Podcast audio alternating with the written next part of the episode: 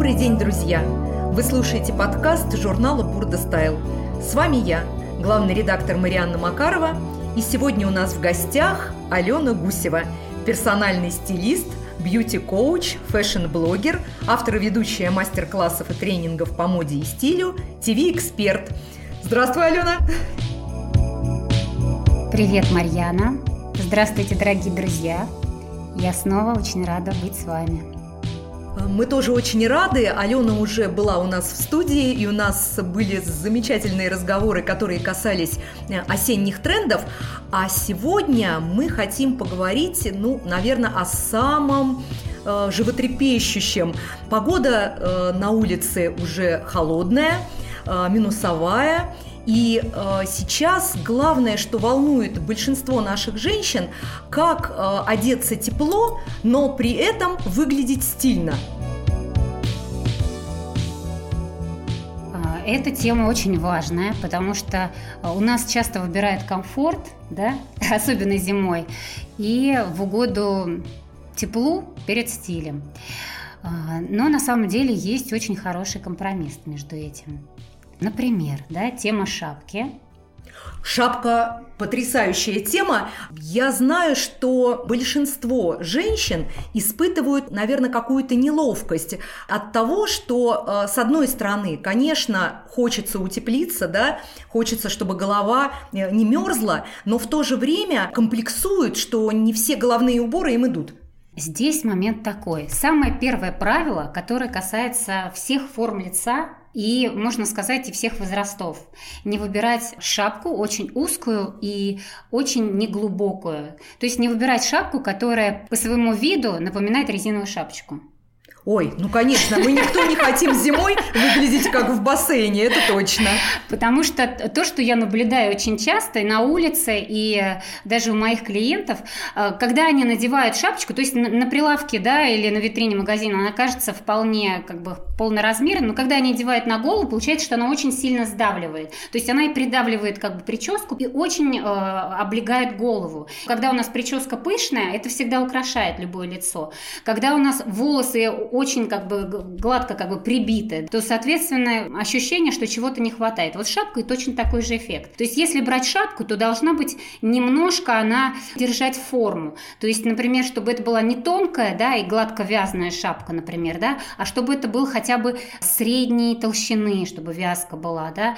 А еще лучше, если лицо среднего объема, да, здесь еще, конечно, от пропорций в лице, мелкие у вас черты лица, да, тонкие, или наоборот, черты лица средние, средний, крупный, то здесь можно даже взять и крупную вязку. Вот мы говорим о шапках, но на этом, наверное, тема головных уборов этим не ограничивается. Я, например, вспоминаю себя в юности. Я очень любила такой головной убор, как снуд. Универсальный, замечательный. Это тебе и шапка, и шарф, все в одном, да, два в одном. Но вот я не знаю сейчас, уместно ли женщине, скажем так, элегантного уже возраста носить тот же снуд. Весь вопрос будет э, из какого материала этот снуд, какой фактуры он. Потому что здесь точно так же, как э, с любым, с любым платьем, например, жакетом. То есть если это качественная пряжа, э, если эта пряжа там не сильно ворсистая, то это будет выглядеть элегантно. Например, если мы представляем снуд, то есть он сильно ворсистый, да, из него вот эти вот э, шерстяные тонкие ниточки в разные стороны. Или, например, снуд из акрила. Если мы видим как бы качество глазом, то для женщины элегантного возраста он будет еще больше как бы э, прибавлять, накидывать ей возраст. Если же это шарф э, качественный, да, и особенное здесь еще важное добавление – это цвет, осветление, Лучше брать какие-то светлые пастельные цвета или наоборот, по принципу. То есть, если, например, брюнетка, да, у нас или э, глубокий каштановый цвет, то лучше тогда брать цвета драгоценных камней. А шерстяной платок под запретом, любимый, опять-таки, наверное, многими россиянками. Здесь такой момент, а, платок, а, на самом деле, он как бы олицетворяет а, наш национальный, ну, как элемент нашего национального костюма, да, наша культура, традиция. И у меня тоже всегда рука к нему тянется, потому что хочется вот это вот э, нести, да, в своем образе ДНК русского стиля. Но момент такой, что он не всем идет. Э, то есть действительно очень много русских женщин, да, по своему типажу, ну, понятно, у нас как бы истории намешало много у нас, да, кровей, он немножко уносит, может унести в такую как бы Машу, да, вот у нас есть у нас такое выражение, любимая Маша. Вот поэтому с этим очень аккуратно. Есть женщина, которая очень идет, это настолько благородно, настолько красиво, но я вижу вот даже на улице, у многих это уходит немножко в такую деревенскую стилистику, немножко колхозно не очень красиво говорить, но смысл зато всем сразу понятен. Даже тем, кто, например, нас не видит, я хочу сказать, что Алена сидит в замечательной, элегантной шляпе, которая, я думаю, служит, ну, полной альтернативой и противоположностью платку. Шляпы для зимы актуальные? Не холодно? Марьяна, я хочу кричать просто да, да, да, актуально. На, на самом деле, вот меня многие задают этот вопрос. Я всем отвечаю, что красота греет. Почему исконно всегда говорили «красно солнышко», да, красивая. Красота, она действительно греет. Когда я иду в этой шляпе, мне тепло. Ну, кроме всего прочего, я думаю, это натуральный фетр, да. да, сделан из шерсти, как правило, очень качественный, поэтому думаю, что греет. И я думаю, не возбраняется, наверное, под такую шляпу одеть какой-то узорчатый шелковый платок, или это ушла немножко мода? Есть, есть такое направление, и даже в этом сезоне некоторые дизайнеры показали на подиуме в коллекциях такой принцип ношения, то есть шляпа надевается на платок. А, но единственный момент, что опять же, не всем это идет, мы не можем тотально нашим дорогим слушателям это порекомендовать. Идет, но нужно смотреть, опять же, вот на форму лица, на черты лица. Ну что ж, я думаю, что мы разобрались э, с головными уборами. А вот и нет, Марьяна. Даже нет, ничего себе. А что ты еще хотела рассказать я, нам? Я думаю, что мы обязательно должны порекомендовать э, нашим дорогим слушателям еще один вид шапок, да, это, например, меховая шапка. И э, если вы при этом представляете, да, какую-то ушанку, то здесь, опять же, очень много вариаций. Опять же, вспомним Э, шапку э, любимейшей, да, Барбара Брыльский из э, которая была, наверное, у каждой пятой жительницы Советского Союза знаменитая рыжая лисья шапка. Да, но мы должны представить форму, но не представить этот цвет и длинноворстный вот этот мех. мех да. Сейчас эта шапка как бы реинкарнировалась, да, реинкарнация произошла, э, искусственный мех, то есть такие шапки, да, в форме папахи, да, можно мы так еще обозначим, из искусственного меха приятных, нестандартных, нетривиальных цветов. Например, это может быть пудрово-розовый или сложно сине-зеленый цвет, или, например, вот великолепного цвета серо-жемчужного, как э, Марьяна на тебе топ. Он бесподобен, и цвет шикарен. Этот цвет, он всегда э, делает э, более юным лицо и образ таким более изысканным. Ален, а давай все-таки вернемся к меху. Да. Ты затронула сейчас э, такую тему, которая для меня, вот, например, тоже очень сложная. И я даже не могу передать вот всей гаммы своих чувств, да, как я отношусь к натуральному меху. Сразу скажу, я натуральные меха не ношу, ну, в силу разных причин. А, мне кажется, что это сейчас уже не очень практично, не экологично, а кроме того, у меня всегда жили котики дома, и у меня ощущение, что когда я глажу меховую шубку или меховую шапку, как будто прямо вот своего котика по шорстке, у меня просто поднимаются сложные, сложные чувства. Поэтому я а, сразу хочу спросить, мы живем, конечно, в стране, где а, меха всегда были в моде, и они всегда всегда пользовались популярностью. Что делать сейчас? Э, следовать все-таки вот этому экологическому тренду, да, на искусственный мех, или все-таки натуральные меха как бы допустимы, и у них, ну, есть за ними будущее, скажем так? Марьяна, по поводу котика, Я... это было так пронзительно. Так, ну, ты знаешь, это наболевшее. Я хочу сказать, что наши прекрасные слушательницы правы и та э, часть, которая считает, что будущее за искусственным мехом, да, за экомехом, и что негуманно, да, и не экологично носить э, мех натуральный. И э, все-таки мы должны отдать должное и уважать мнение и э, той части прекрасной наших слушательниц, которые носили, носят и будут носить, они имеют на это полное право. Э, здесь действительно есть, во-первых, наши исконные корни, да, России и Э, когда мех являлся частью национального русского костюма. И исконно носили и э, императрицы, цари, князья, бояре, то есть и крестьяне, и крестьяне тоже, тоже да, абсолютно, да, да, овчину ту же самую. Да, поэтому здесь наше право выбирать, красиво и то и другое, тепло сейчас вот при наших технологиях и то и другое.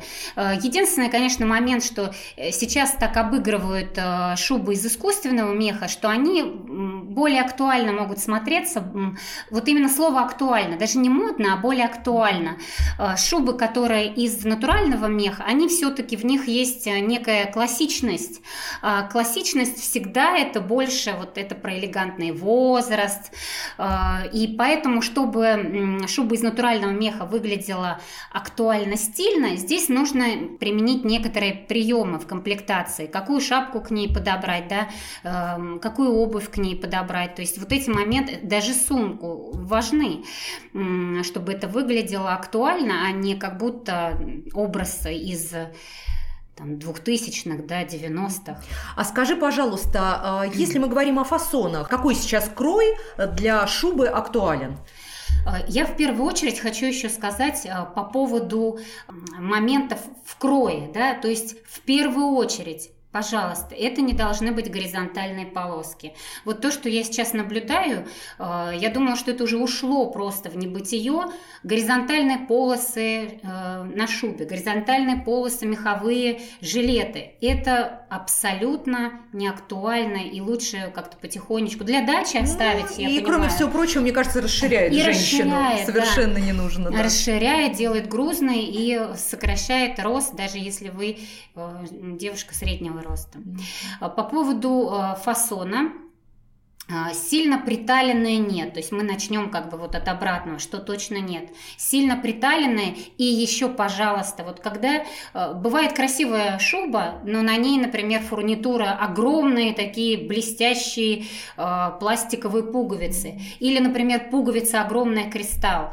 То есть все эти моменты не сводят шубу в ранг не стильных, э, не актуальных, даже странных объектов моды. Поэтому шуба должна быть очень лаконичной.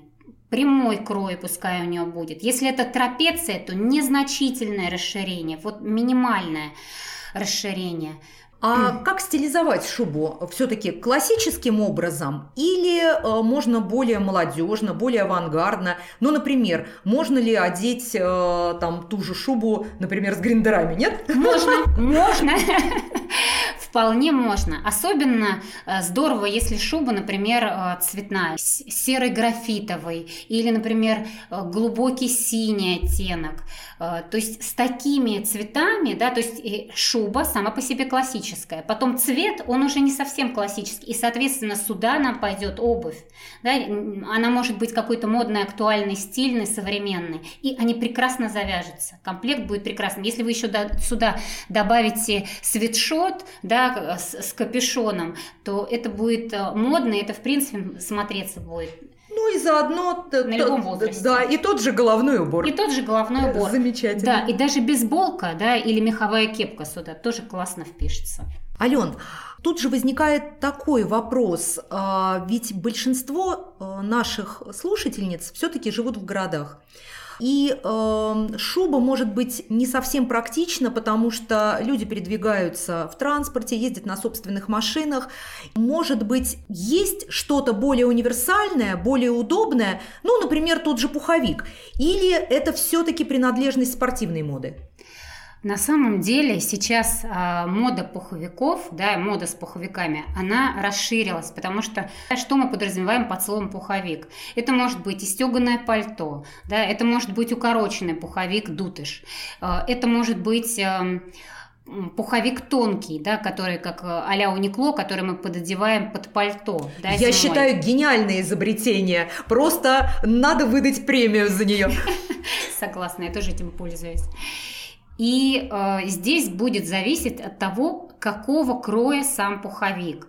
Опять же, э, когда пуховик простеган горизонтальными полосами, и они достаточно широкие, мы помним о том, что это расширяет, это делает массивными э, наши фигуры, и рост, соответственно, съедает. Для высоких, да, прекрасно, носите, это будет классно. В другом случае подумайте о диагональной строчке, потому что диагональ всегда будет стройнить, всегда будет фигуру делать визуально выше, она предпочтительней. А скажи, пожалуйста, а мода на укороченные рукава в пуховиках, которая нас буквально преследовала все последние сезоны, э, закончилась или все-таки э, сейчас это допустимо еще? И как ты сама к этому относишься? Довольно такой сомнительный фасон, на мой взгляд. Я согласна, что это сомнительный фасон, потому что э, если мы подумаем, откуда это пошло, да, когда мы видим укороченные рукава три четверти, мы понимаем, что здесь э, в комплект к ним требуются удлиненные перчатки, да, но если мы представляем, что пуховик это в принципе изначально функциональный вид одежды, изначально для комфорта и тепла, мы постоянно что-то достаем, мы что-то открываем, мы не можем это делать в перчатках. Поэтому там 10 раз снять, одеть перчатки, мы понимаем, что это просто дикость. И, соответственно, распадается. Идея распадается. Это может красиво смотреться на подиуме, да, когда весь образ собран, но как только пропадает вот это вот, э, пропадают перчатки, это очень странно, потому что оттуда непонятного цвета фактуры торчат рукава, мы понимаем, что это не камильфо. И напоследок, а, все-таки дай, может быть, один какой-то общий совет, а, как одеваться так, чтобы зимой а, на улице было тепло, в помещении было комфортно, удобно, да, и в то же время образ был целостным. Задачка. Ну, какой ну, Но ты у нас персональный потрясающий стилист. Я думаю, что для тебя нет нерешимых задач. После этих слов как мне не ответить? На самом деле все разрешимо. Э, здесь очень важный момент работаем многослойностью, да, приемом многослойности, мы должны помнить, что э, когда мы заходим в помещение и мы какой-то из слоев снимаем, например, представим, да, что у нас как я описывала, да, тонкий пуховик и сверху пальто, да. Тонкий пуховик, все мы знаем, может сворачиваться в трубочку примерно э, где-то 20 сантиметров. Это мы можем вполне положить в сумку. Он легкий, не занимает э, никакого ни веса, практически ни места. И мы ходить можем, например, по торговому центру в этом пальто. Э, другие варианты, да, пуховик можем сбросить, э, свернуть его, сейчас очень такие эргономичные пуховики, положить его в рюкзак. И, конечно, то, что касается первых двух слоев, да, мы должны помнить, что зимой, если мы хотим вот в этом состоянии плюс-минус, да, когда мы выходим туда-сюда, чтобы это были вещи дышащие, натуральные. То есть, если это э, свитер, то предпочтение кашемир, шерсть, э, там, с добавлением вискозы, хлопка. И еще один универсальный способ, вот, который сегодня я использую, термобелье, и э, плюс это могут быть какие-то топы из верблюжьей шерсти тонкие, которые я обожаю, которые я, например, надеваю э, под шелковую блузу, да, когда я еду на мероприятие. И, соответственно, сверху достаточно шубы, чтобы чувствовать себя уютно, тепло, комфортно, легко и справляться с любой задачей. Ну что ж, дорогие слушательницы, берите на заметку советы от замечательного стилиста и фэшн-блогера Алены Гусевой. Подписывайтесь на подкаст Burda Style в Apple и Google подкастах и Яндекс Музыке. Э, с вами была я, главный редактор журнала Burda Марианна Макарова и Алена Гусева. До свидания, друзья! Всем удачи и пока-пока. Слушайте нас.